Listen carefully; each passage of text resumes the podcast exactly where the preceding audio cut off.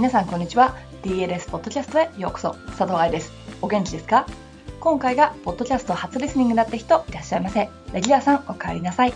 DLS ポッドキャストはプロの現場から健康なダンス生活を応援する情報サイトダンサーズライフサポート .com のブログ音声バージョンプラスポッドキャストだけの裏話などを毎週金曜日に佐藤愛が早口でお送りしております。治療科トレーナープログラムの赤裸々日記を今日はお送りしていきますが、私がパッションに思っているところですし、治療とトレーニングがまあ私の本業ですので、かなり長い記事になっちゃってますので、早速始めたいと思います。いいですか？準備はできてますか？では、本文です。治療科トレーナープログラム赤裸々日記。2年ほどギリギリで継続してくることのできた DLS 治療科トレーナーセミナーを2017年の今年からプログラム化しました。これは DLS を知らない治療科トレーナーの皆様にプログラムとして流れを明確にできたらより分かりやすいかなと思ったのと自分のクライアントさんに必要な部分を研究することができるかなと思ったそして多くのダンサーや教師の皆さんからのご要望で DLS のセミナーに参加した治療家やトレーナーを紹介してくださいっていう声に応えるために作ってみましたただし今日のこれは赤裸々日記であり佐藤愛は鬼と定評がございます。なので、いくら治療家トレーナー様々だと言っても、本音、赤裸々日記でいきますので、ごめん、遊ばせ。そういうのが嫌いな方は、これ以上読まないでください。自己責任です。このセミナーに参加した治療家トレーナーを検索するページができました。今後、治療家トレーナープログラムに参加してくださった人、そしてそれに加え DLS のその他のセミナーに参加してくださった人たちをご紹介するデータベースを作りました。ただ、はっきり言って不安も多いです。参加者の中には7時間ずっと寝てた人もいました。事実です。あのね、机なくて椅子で座って寝てるだけなんだけどね、よく寝れるよね。なんか、ちょっとつまらなくてとか、ほら、暗くてとか、お昼の後だからじゃなくって、ずっと船漕いでるんですよ。昨日の夜何してたんだろうね。そんなにつまらなかったら来なきゃいいのに。エクササイズになるとやらない人もいました。怪我していてとかだったらわかるけど、本当に動きのある部分は全部やってませんでした。なんで？ダンサーの気持ちになってくださいねっていうバレエの世界へようこそっていうセミナーだったのにさ。もっと専門的なエリアに行くと普通にパラレルで立ってる時の重心の位置ってかかとの前なんだけどね。と2番ポジションの重心の位置が一緒だって答えた人もいました。2番ポジションって足広がってますからってことは普通に立ってる時と同じところに重心を落としたら2番になりませんって。ちなみに5番ポジションでも変わりますよ。だってほら足がクロスされるので足首の角度が変わるから重心の場所も変わるのね。バレエの軸はポジションによって変わる。だからね1箇所だけ練習してても意味がないし逆にそうじゃないといけないんだって考えちゃうと動けない怪我するダンサーになります。外旋ロッキンの場所だったり中足骨の長さの違いを知らない人もいました。この部分はねトレーナーさんでも知らないと体の構造や使いたい部分を調べる方法をなしにどうやってトレーニングが正しくできているかを確認するんでしょうか？トレーナーさんたちから私たちには難しいエクササイズと言われるものもありましたが例えばピラティスにある動きだったりただのカフライズとかカフレイズとか言われるやつ。ルルベのことね。もしくは片足スクワットが正しく指導できなかったらやっぱり普通の人でもトレーニングするの難しくないか？トレーナー、インストラクター、動きを教える人たち全員、バレエの先生も含め、だって解剖学を知らないと教えられないと私は思います。だって体を教えてる人たちですから。だからね、DLS のデータベースに入ってるからってみんながみんなダンサー専門で治療してくれる人だと思わないでください。だけど、DLS を読んでくれたり、鬼の愛に会いに来ようと思ってくれた人たちです。今後も勉強を続けてくれるかもしれない人たちです。もしくはもうダンサーと仕事するの嫌だと思うかもしれないけどね。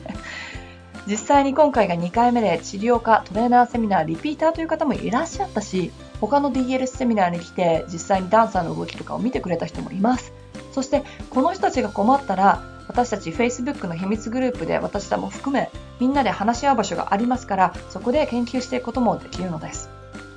どんなことをセミナーでやったのかという点に触れてなかったからそこだけちょっとお話ししますね。治療科トレーナー向きセミナーだからこの部分はちょっと難しいです。分かんなかったらここの部分あの飛ばしてください。今回モデルの一人に呼んだダンサーがちょうど2ヶ月前に整形外科から三角骨除去手術をしなさいと言われていたダンサーでした。ちょうどいいから午後の特化コースであるダンサーの足では彼女をモデルに使い三角骨があるって言われたダンサーの治療とかリハビリエクササイズの模範を彼女を使ってやってみました。私がバレエ学校でそういう子たちが来た時にどうするのかっていうようなことをね実際に見てもらおうと思って。結果を先に言うとすぐ治っちゃいました。三角骨がなくなったわけじゃないよ。じゃないけど痛みゼロで一番高いレベルに行けるまで。確かにねスキャン。例えばレントゲンとか MRI とか CT とか超音波とかエコーとかは大事です。でもそれだけじゃダメだと思う。例の彼女のレントゲンには三角骨が映ってたわけですが三角骨が踊ってる時に挟まってるのかというのは踊るポジションでスキャンを取らなきゃわかんないし三角骨がもしかしたら関節のサポートになってるのかっていうのは今の試験でわかんないし研究も100%はされてないと。三角骨以外に問題があるのかっていうのは例えばほら腱の炎症とかね。これはレントゲンだけじゃわからないと。など不特定要素が多すぎるし年齢を考えてもいきなり新しい骨が生えちゃってしかもレントゲンで見られるほど骨化が進んでるということも考えづらいのを考慮したら多分今までもこの骨あったんでしょう。でも痛くなかったんでしょうということが私には確定できました。ってことはさ何が変わったのかを考えないと。踊りの質量床シューズトレーニング。スキャンなしで三角骨が問題なのかを簡単にテストできるインピンジメントテストっていうのがあるんですねでそれを知ってる人は会場内にはいませんでしたこれを日本の柔道整復師を含め様々な人たちが大学で勉強してるのは知ってますが、使わないから忘れちゃうのか、鬼の愛に言われると萎縮しちゃうのか、この日本人の人の前では話しませんっていうところなのかよくわかんないんだけど。でも、そのちっちゃいテストが分かったら、時間やお金を無駄にせず、正確にダンサーを他のプロフェッショナルに送ることができると思うんですよね。例えば、そのテストではネガティブだったから、そのまま治療やトレーニング、リハビリを続けてみる。どうなるかを見てみる。もしくは絶対にスキャンが必要である。ちょっと甘いから MRI など特殊なスキャンに変えるなどね。いろいろな方法、いろいろなことが見えてくるはずなんですよ。そこに私はダンサーの性格や情報の受け方、使う言葉の種類なども計算に入れて考えてきます。例えば、心配性で結果が知りたい子、もしくは親だったらば、黙らせるためにじゃないけれどスキャンを使うかもしれません。本番が近くだからっていう場合は痛みを取り外して自信をつけることだけにフォーカスしその後にもう一度考え直します長期にわたって同じ痛みがあり参ってる子だったら精神面と痛みのつながりについて考えたり教えたりすることもあります。エクササイズを指導したけど最近やってこなかったために痛みが出たという生徒だったら叱ります。痛みを治療トレーニングじゃなくって彼女を総合的に見てあげられたらいい関係も生まれると思うしより多くのリハビリを成功させることができると私は思うのですよ。手術は最後の切り札として取っておきたいしね。DLS の治療科トレーナーセミナーではパーフェクション完璧を目指しているわけではありません。私だって全然完璧から離れた場所にいますもの。わかんないことはいっぱいあるし勉強に行けばへこむし論文を読んだり読んだで眠くなることもあります。だけどさ多くのダンサーが後ろで待ってるので腕まくりして毎日頑張ってます。私がこれだけダンサーと仕事をしプロの世界にいるのも多くの人たちがチャンスをくれたから多くのダンサーが来てくれたからだと知ってます。だからねよかったら DLS のデータベースを参考にしてください。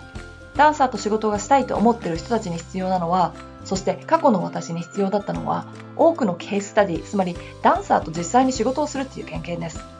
セミナー中にお話ししたんだけど日本のバレエ人口はすごく大きい。ということはそこで切磋琢磨したら国内にすごくいいバレエ治療家やトレーナーが増えていくと私は思うんです。私を含め治療家トレーナー教師そしてダンサー自身やご家族の皆さんもみんなで一緒にプログレス向上していくことを目指して一緒に頑張りましょうよ。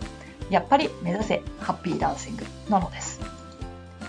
いかがでしたか？長かったでしょ？しかも難しいところもありましたよね。最後にもあるけれども DLS のブログがいつもハッピーダンシングって書いてあるのはそれが私の目標だから。だからみんながハッピーに踊ることができるサポートになっていたら嬉しいなと思って今週の長かったポッドキャストは終わりにします。また来週ポッドキャストでお会いしましょう。1月のスケジュール発表ですからお見逃しなく。ハッピーランシング佐藤愛でした。